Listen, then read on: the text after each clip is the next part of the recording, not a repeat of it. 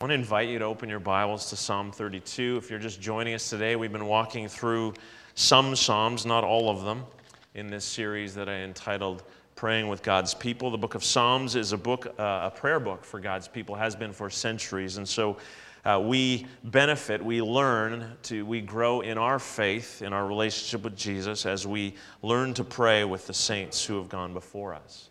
This morning we come to Psalm 32, entitled my message, prayer of confession.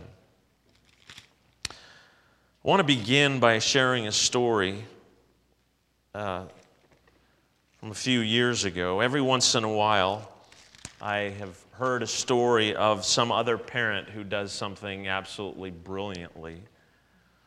This is going back probably more than 15, 16, maybe 17 years ago at this point. Another family from Sunrise at the time, uh, they were living in our neighborhood about five houses down. They had, uh, they had two children, twins, who were a couple weeks older than our oldest. So we were learning to be parents at the same time they were. They were ahead of us because they had two kids, so they were uh, uh, making greater progress, as this story will tell you. Uh, one particular morning, this, uh, this young mom walked into her living room to discover uh, a whole mural drawn on the living room wall with markers to her horror. And see, for, for us, with only one child with the manual dexterity at the time to do something like that, solving that crime would have been easy. But she had, she had two potential uh, people to, to figure out who was it? Was it her son? Was it her daughter? And so she confronted the first child that she saw, her daughter, and she said, Hey, did you, what, why, who, who drew on the living room wall? And uh, her, her daughter assured her that it was not her, that it was her brother. Uh, something must have tipped off this young mom. And uh, with the wisdom of Solomon, she next asked her, what, did, what, what is this? What did you draw? And, and her daughter readily told her, explained the drawing, and, and uh, her guilt was exposed. Uh, not willingly, not through her own uh, confession, but through being young and not, not understanding what was going on. This morning, as we continue this series, we come this morning to a psalm of confession. Uh, we want to, we, we will be focusing on confession, acknowledging our sin to the Lord. As we all know, even as we will see in this psalm, confession is not always our first inclination. When we are wrong, when we have sinned, we, we tend to hide. We tend to be like that little girl, blaming, pointing elsewhere. We don't want to admit that we've drawn pictures all over the living room wall. But here is what I hope we will see this morning as we unpack Psalm 32 that true confession of sin brings true joy and freedom. True confession of sin brings true joy and freedom into our lives. A couple things before I read this prayer to you. Uh, first is uh, that this is one of the penitential psalms. That's a title given to about six or seven psalms that deal very straightforwardly with sin acknowledging our sin. We've already looked at one in the third week of this series. We looked at Psalm 38, where David acknowledges that he is suffering as a result of his sin.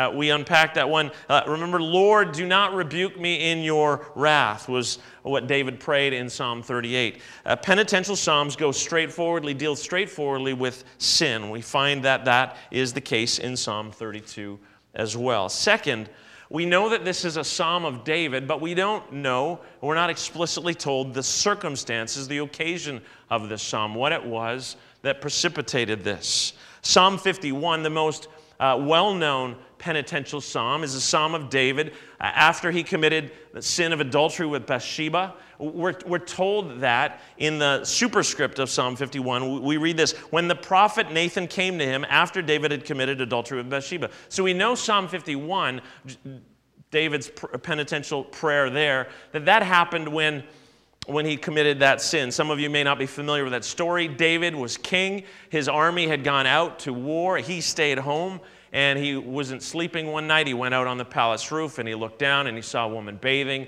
He lusted after her. He had her brought to him. He had sex with her. She became pregnant. He tried to cover it up, ended up having her husband killed. And he just kind of ignored this until the prophet Nathan came to him and told him a story about a man who had lots of sheep and stole a lamb from his neighbor who had only one. And David is so angry. And, and then Nathan says those famous words You are this man. He exposes David's sin.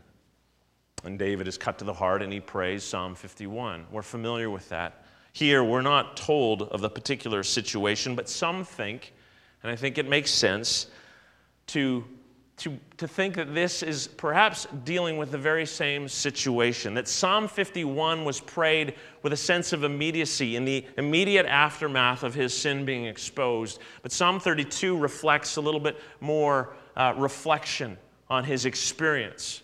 Now, we don't have to determine that in order to understand that, but it may be helpful for us to, to think in those terms.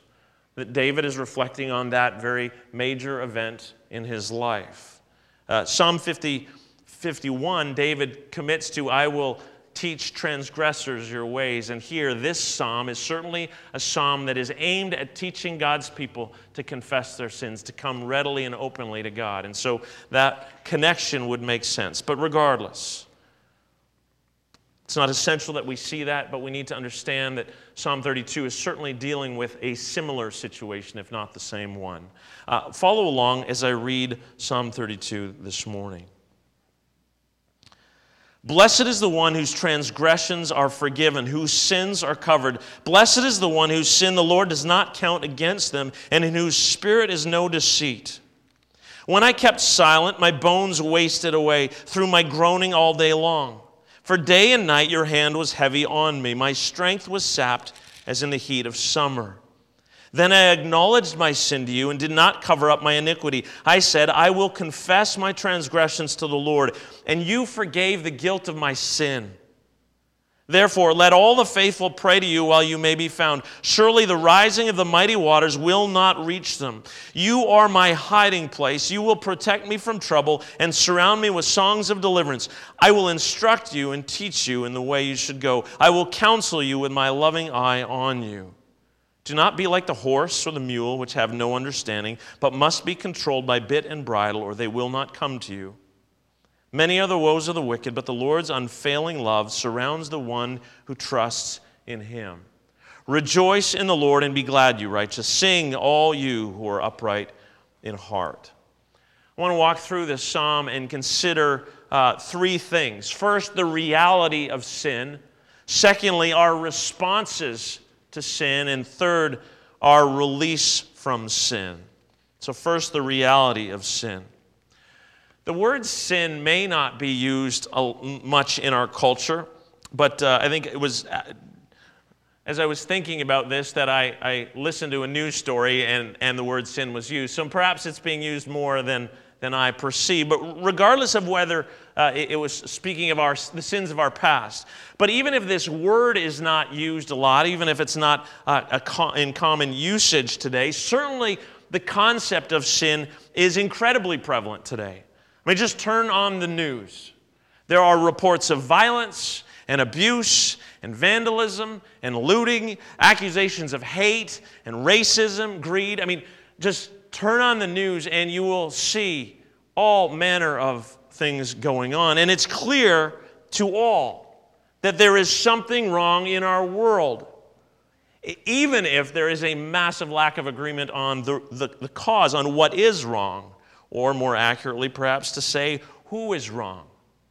Uh, it's, it's always the other side, it's always the other group, it's, it's always the other person. The, the problem is always elsewhere. The issue is with them, the problem is with them. There is so much in the way of accusation going on as we observe all these problems. So, even if the term the word sin is not used, certainly the idea of sin is everywhere, it is ubiquitous. Now, that said, uh, sin, the wrong, the evil that we see going around us, the accusations we hear, uh, deal with it not so much in personal terms, though. Certainly not looking at sin in my life. Well, Psalm 32 will be very personal. It, it speaks to each of us as an individual. The, the problem is not simply systemic, the problem is not corporately other, it's them, their group, those who disagree with me, those who have a different political leaning than me. Now, the problem is with me. We see that in Psalm 32. Let's take a look at how Psalm 32 speaks about sin. There are three Hebrew terms that are used in this psalm to speak of sin. Uh, two of those are translated with the English word sin. We're going to look at uh, the nuances. The third one is, is translated differently. First, in verse 1, we encounter the English word, the translated word, transgressions. Uh, this word means a going away, a departing from. We need to think in relational terms. It's a leaving, a breaking away. In other words, it's pointing to our, our rebellion as God's creatures from Him, our going away, are departing, are, our breaking away from God. Tim Keller calls it rebellious self assertion. St. Augustine, in his book Confessions, tells of a time before he was a believer at age 16 when he broke into an orchard and stole some pears. He, he acknowledges the fact that he wasn't hungry and he didn't even really like pears. So, why did he do it? He did it because it was forbidden. He, did it because he'd been told not to go into the orchard. And, and Augustine recognizes that the core of his being is this impulse that says, Nobody tells me what to do. We want absolute freedom. We want to be absolutely independent, to, to determine our own way. But here's the reality we need to realize you, you cannot have total freedom and be in a relationship. Every relationship, whether it's a marriage relationship, whether you're a parent, whether you're an employee, every relationship necessarily imposes limits, it imposes conditions. So you cannot have this absolute freedom. And so, because at the core of our being is this desire to, to have no one tell us what to do, we rebel, we pull away, we move away from God. We are rebelling, uh, rebellious self assertion. This is why David says in Psalm 51, you recall, against you and you only have I sinned. It's not that David didn't sin against Bathsheba or against her husband Uriah or against the nation of Israel whom he led. Instead, he realizes that at the core, his sin was actually an act of rebellion against God. James Montgomery Boice writes this You have not got to the bottom of the blackness of your sin until you see that it is a flat rebellion against God Himself. Transgression is one word that is used here to speak of sin. The second word, translated sins. Eh, the Hebrew word, uh, it says, Blessed is the one whose transgressions are forgiven, whose sins are covered. The word here has the sense of coming short, falling short, missing the mark, going off the path. And this gets at more uh, our relationship with God's law, that God's law instructs us in how we should go, and, and we fail to meet that. We fail to obey it. We wander. We, we go into the weeds. We lose our way. We do not obey His law. The third word we encounter, translated also with the English word sin in the NIV, but in other translations, is translated sometimes with iniquity Iniquity means corruption, twisted. I don't know if any of you have experienced a corrupted file on your computer. Something doesn't work. it's not working the way it's supposed to. See, our lives, we're, guilty of iniquity. We're corrupted. We're, we're twisted. We are not who we were supposed to be. I've said this to you before so many times. God didn't, God's laws, God's commands are not arbitrary. God didn't create people and then go, I have people, they need rules. God's law, God's commands are a reflection of who He is, and it is when we live in accordance with God's commands that we are who we are called to be, who we are created to be. We are to be women and men who reflect the character of God. We are to be His image bearers, to look like Him. And so when we violate His laws, we are actually being corrupted, we are being twisted, we are in fact becoming less human. Because we were created as human beings to be like God, to bear His image, to reflect His character. And so sin corrupts us. Think about, think about the sin of lying. Lying inevitably ruins relationships. We were created to have a relationship with God and to have relationships, to live in community, fellowship, and intimate friendships with one another. But when you lie, you begin to ruin that relationship because suddenly you are guarded in that relationship. You are manipulating and controlling because you don't want that person to know what's gone on. And so, even if you don't get caught, your lies are destroying, they are corrupting, they're twisting your relationship, they are, they're twisting your experience of life, and it is less than what God intended it to be. Sin corrupts, it twists. It might be helpful to think of these three concepts, these three terms, in terms of transgression speaks to our relationship with God. We rebel against God. Sin speaks of our relationship to God's law. We violate it, we disobey it. And uh, iniquity speaks to our relationship with ourselves. We are twisted, we are corrupted, we are not who we are supposed to be. The Bible tells us that all have transgressed, all have sinned, all are guilty of iniquity. That sin is not a problem only for my political opponents. It's not only a problem for people I disagree with. It's not only a problem for people who bug me, of whom there might be lots. No, sin is a problem for me, it's a problem for you. The Bible contends that sin is a universal reality, that there is no one righteous, that all have turned away. We need to bear in mind that reality as we walk through Psalm 32. Let's turn to the second thing I want to consider, and that is our responses to sin. If sin is this universal reality, something that is present in our own lives and in the lives of all those around us, it is uh, prevalent in our world, it is everywhere. In what ways do we as human beings respond? And there are a number of ways uh, to us that, that become visible in this psalm. Most of them are wrong ways we will see the right way as well. So let's look at uh, one of the wrong ways.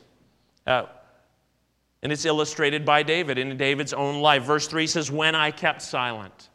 When I kept silent. So David sinned, he transgressed, he, he committed iniquity, and then he remained silent. He, he, he tried to ignore it, he tried to be quiet about it, deny it, cover it up, pretend it wasn't there. You know, nothing to see here, keep moving. David stubbornly remains silent about his sin, hoping it just won't be an issue, hoping it'll go away, hoping no one knows that it doesn't impact anything. But it didn't work. He tells us that God's hand was heavy upon him. He, he felt the weight of conviction.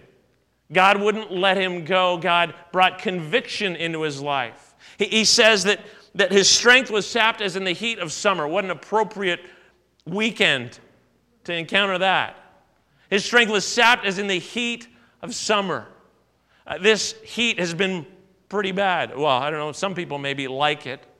It's pretty hot. And some people fare less well with that. I, I read this and I think of my wife and my middle son. I remember when our kids were little. Calvin and Brendan would go outside and they could play in the heat and the sun. Chrisleen and Nathaniel would be pasted to our concrete floor downstairs trying to survive. That's the image that comes to my mind. And my poor wife, I don't know if you've looked at the forecast elsewhere. My wife's in Abbotsford. Tomorrow it's going to be 44. My strength is sapped as in the heat of summer. I, she won't be very active tomorrow, I bet. I asked her if she was going to survive. She said, Start planning the funeral. David's stubbornness is common enough. Many of us ignore our sin. We deny our sin. We pretend it's not there. We cover it up. We are silent about it. Maybe we redefine what sin is, or we find ways to do away with portions of God's word. We, are just not going to think about it, certainly not going to admit it. And so we remain silent. There's another wrong way that we can respond. It might not be immediately obvious to you, but, but look with me at verse 2. I'll, I'll read verses 1 and 2. Blessed is the one whose transgressions are forgiven, whose sins are covered. Blessed is the one whose sin the Lord does not count against them, and in whose spirit there is no deceit. That's the key line here. We'll come back because verses 1 and 2 are terribly important. We'll look at the, the beatitude, the blessedness. But Blessed is the one who, in whose spirit is no deceit. We are to confess our sin, and we are to do so with integrity. That is, we are to do so without deceit. James Mays writes this Because confession of sin is an act of a sinner, it can be sinful. In other words, we can confess our sin in a way that is deceitful, in a way that is not true. See, even if we don't recognize it, God won't be deceived, but we can be deceived by our own deceitfulness. Tim Keller identifies two ways in which we get confession wrong. He says this you need to distinguish true confession from either self pity or self flagellation. Let's consider each of those. What, what, does Tim Keller mean when he says uh, that instead of confession, it could be self pity? It, it's when confession really isn't confession at all. It, it's, it's a failure to own your sin, it's, it's a blaming of others. Can you hear the voice of Adam? This woman that you put here with me, she gave me the fruit. H- how do we echo the, the voice of Adam? I would be a far more patient husband if my wife was just more on time. I, would be a less angry father if my kids would just do what they're told to do. See, I'm, I'm confessing my sin. I'm impatient. I get angry. But not really. I'm blaming. I, am not owning. I'm feeling sorry for myself. Uh, the, the, the wrong things that I do, it's because of other people. Uh, because of of ways people have hurt me in my life or wounded me. It's, it's, it's her fault or it's his fault. If, if there weren't so many jerk drivers out there, I would be a really gracious driver. It's their fault that I sometimes do wrong things on the road. We, we can deceive ourselves and think that we're confessing when really we are not. We're not owning our sin, we're blaming, we're feeling sorry for ourselves. We're making excuses. The, the other way that we go wrong is through self flagellation, that is, beating ourselves up. We sin and, and we are filled with sorrow and we weep and we, we, we, we oh, Lord, I'm such a, a jerk. I'm, I'm sorry. I shouldn't have done this. But, but even that is not true confession.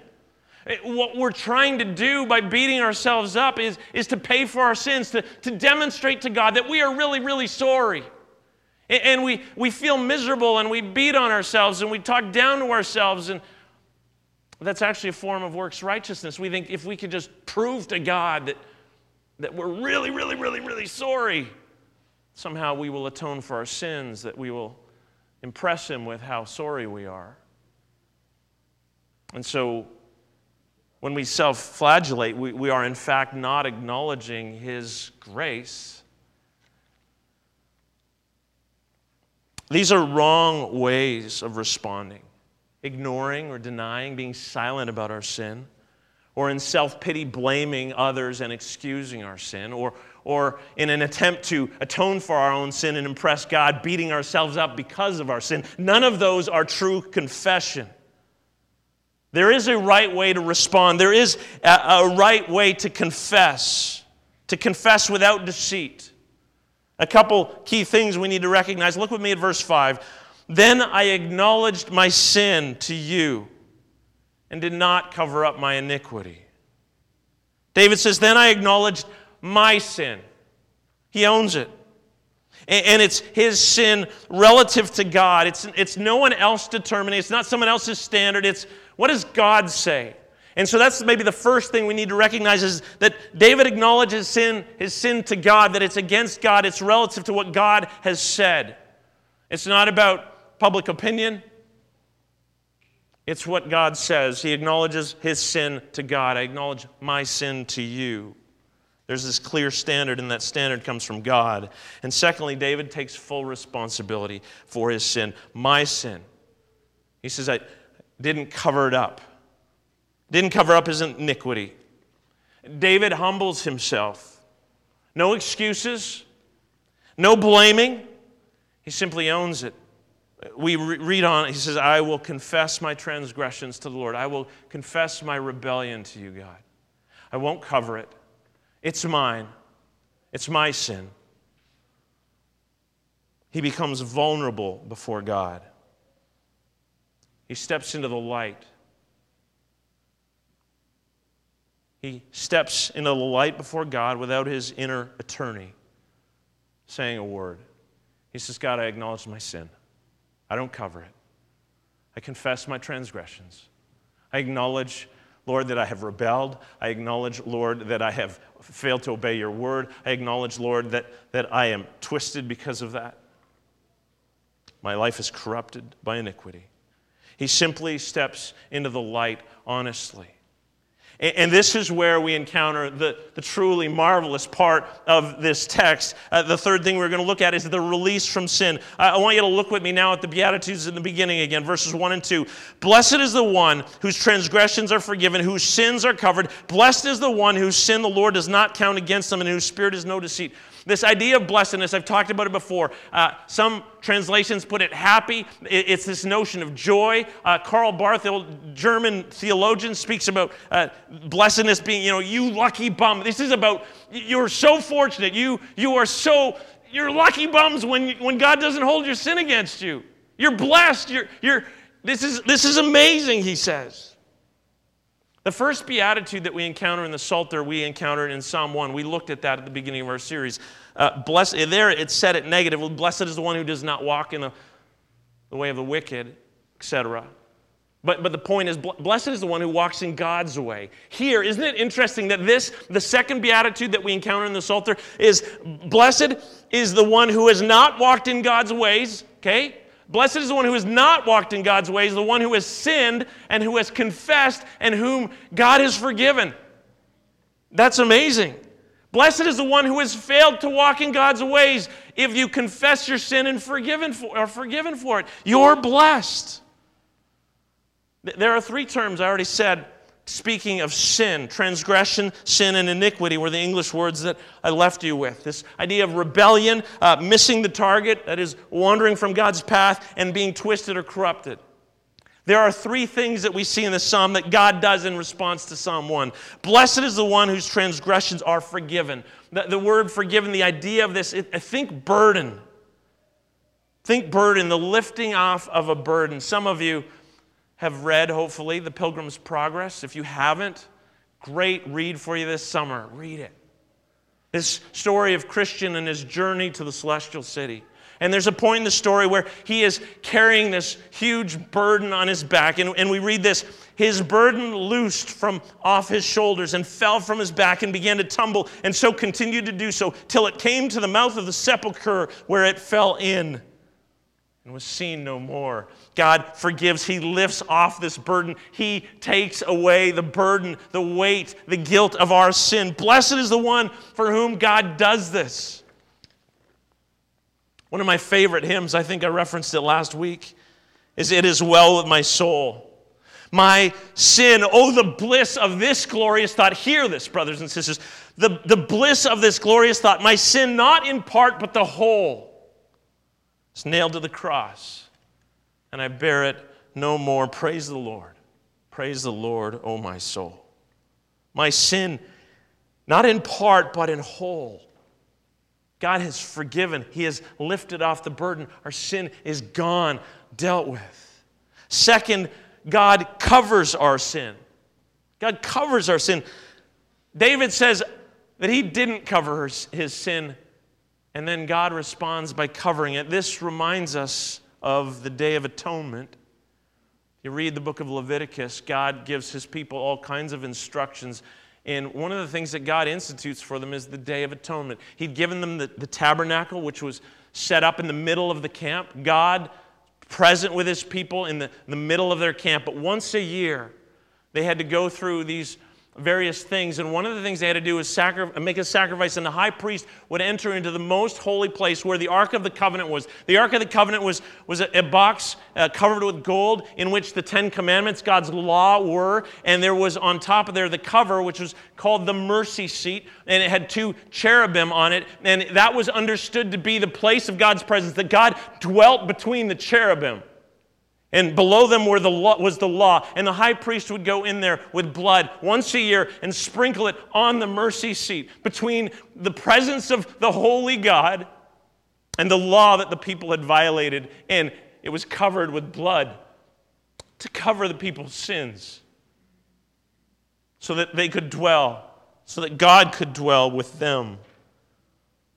Third, way God deals with sin here, it's described negatively. It's what God does not do. Blessed is the one whose sin the Lord does not count against them. That is, God doesn't impute, he doesn't, he doesn't count your sin against you. Here's what we need to understand when we come to God through what Christ did on the cross God does not count your sin against you. That is, God takes your ledger and he writes down in your ledger the perfect obedience of Jesus, the holiness of Jesus. That's what is imputed to you. He does not count against you your sin, and your sin and my sin, He imputes, He counts it against Christ. And so Christ goes to the cross, and on the cross, Christ bears your sin. He bears my sin. It is imputed to Him. It's not imputed to us, it's imputed to Christ. And Christ suffers for our sin. Christ bears our sin on the cross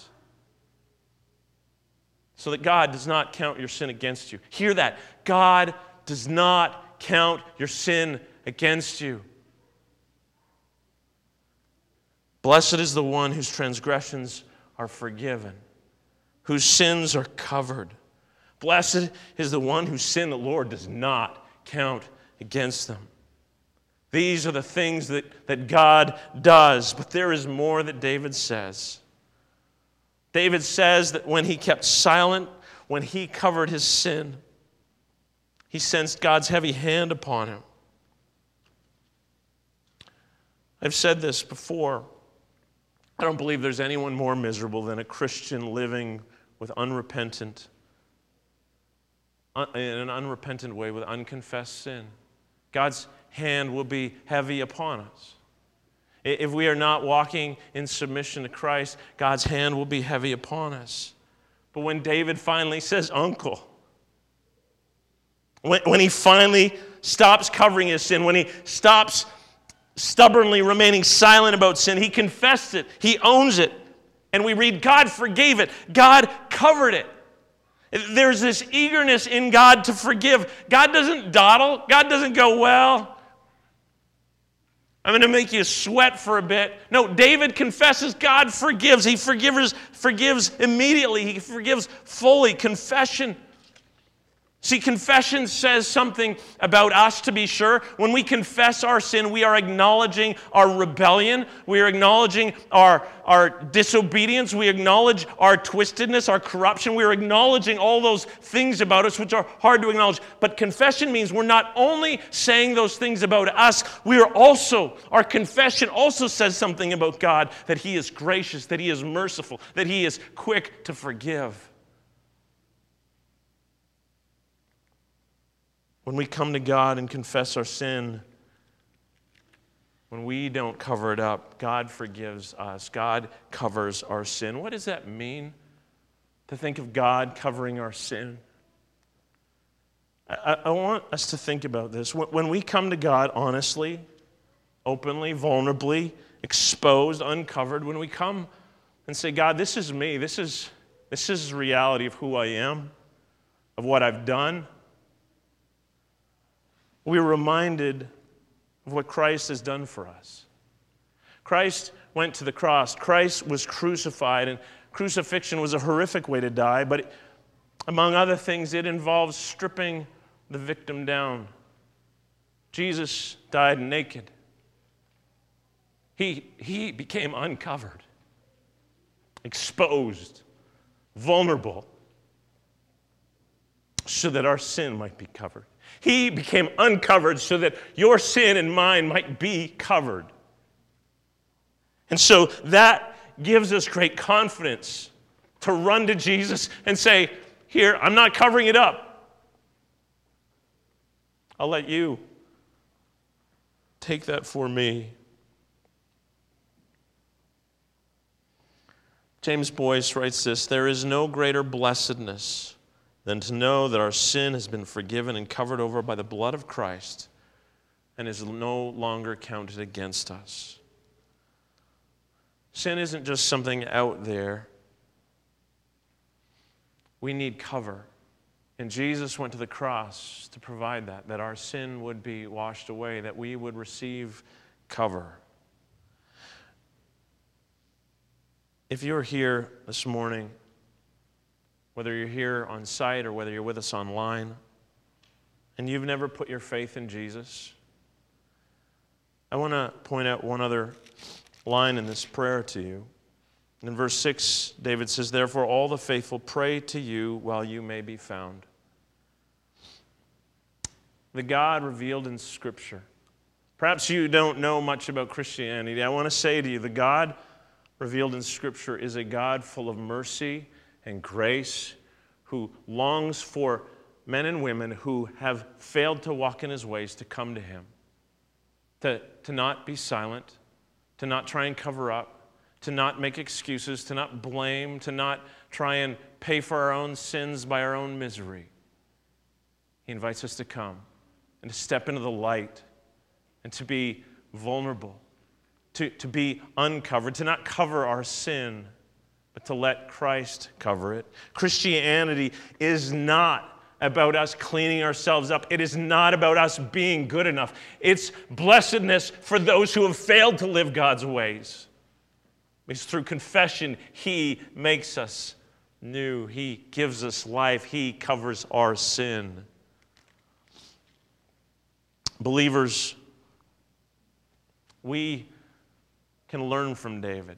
This psalm is aimed at teaching us as the people of God to pray true confession.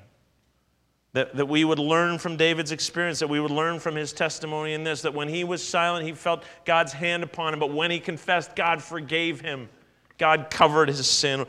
What does this mean for us? It means that our lives as believers are, ought to be lives that are characterized by confession, by vulnerability, by honesty, by openness, that we, we would not be silent about our sin, that we would not blame others for our sin, that we would not try and punish ourselves to atone for our sin, that, that we would readily run to Jesus, that we would own our sin, and that we would approach his throne of grace with confidence, boldly trusting in him, because our confession says something about him, not just about us. Yes, it says that we are sinners who in need of grace, but it says to the world watching us that the God we love and follow is a God full of grace and mercy quick and eager to forgive us. And I want to note one other thing. Look at verse 9. Do not be like the horse or mule, which have no understanding, but must be controlled by bit and bridle, or they will not come to you. How does that fit, right? Like, what's up? What's going on here? Well, remember, this psalm is a psalm to instruct us as God's people. Verse 8 speaks of us being instructed in God's ways. Remember Psalm 51, David's commitment that I, I will teach transgressors your ways. So here's what's going on God is full of grace and God is full of mercy. Through uh, true confession, we receive mercy and pardon. He covers our sin. But how do we grow in obedience? How do we grow as women and men who are conformed increasingly into those who would reflect God's holiness? How do we grow in obedience and submission to God's word? Well, well the point here is that a, a mule or a horse, it doesn't come to you because it loves you, right? It comes because you have a, a bit in its mouth, maybe a whip. And, and the psalm is saying, don't, don't be like a horse or mule. That obedience to God, submission to God, it isn't a matter of, of, of this obligation. I guess I'll obey, I'll try. No, it's it's to be motivated, it is to be empowered by a growing love for God, a growing love for Christ, that, that we would gaze upon the cross, that we would gaze upon Jesus, who was completely stripped naked, who was uncovered for us in order to cover our sins, that we would be moved by his love that we'd be moved by his suffering and his sacrifice, that, that our hearts would be filled with joy and, and a growing love, so that our obedience isn't something that comes because it's compelled from us, but it, it comes as a natural response of love to the one who loved us first. That's what's going on. God says, don't be like a horse. Don't you love object lessons? Don't be like a mule that needs to be dragged to where it's supposed to go. No, gaze upon the one who loves you and was uncovered for you. We'll keep our eyes on him. Brothers and sisters, those who don't yet know the Lord, I hope that this psalm opens your eyes to see the goodness, the joy that is found through a life of honest, true confession. Derek Kidner says to be in close accord with God, that is, to be in intimate relationship with God, is true happiness. And, and that true intimacy with God comes when we are truly real and honest and we come to Him openly, vulnerably, completely uncovered, so that He can cover us. Confession of our sins may seem like this really daunting thing, and there can be something scary about it. But confessing our sins is about believing the gospel. It's about believing that, that the God who calls us to himself is a God of mercy and grace who is quick to forgive. Now, we can confess our sins to God. We're invited to confess our sins to God. We're also called in Scripture to confess our sins to one another. And so I just want to say this to any of you here. Maybe there's something going on in your life, some unconfessed sin, and, you feel the weight of God's hand. You're, you're trying to cover it up, or you're making excuses, or you're, you're beating yourself up. I want to invite you to, to come talk to me, speak to a, a Christian brother, and just confess your sins, and let me proclaim the gospel to you that Christ has covered your sin. Let's, let's practice this with one another. Let us be brothers and sisters who practice confession. Confession directly to God by all means. Let's come to Him honestly, but there is a richness and a goodness to confessing to one another. And for those who have never experienced that, those who don't practice that regularly, I urge you to consider that. Let me, let me be maybe the first person to help you move in that direction. There is such freedom and joy that is found, such blessedness for those who know the goodness of God's forgiveness when we step out of hiding, when we step into the light, when we make ourselves completely vulnerable, when we are uncovered. Because then we will experience the gracious, loving, amazing covering of Jesus. Amen.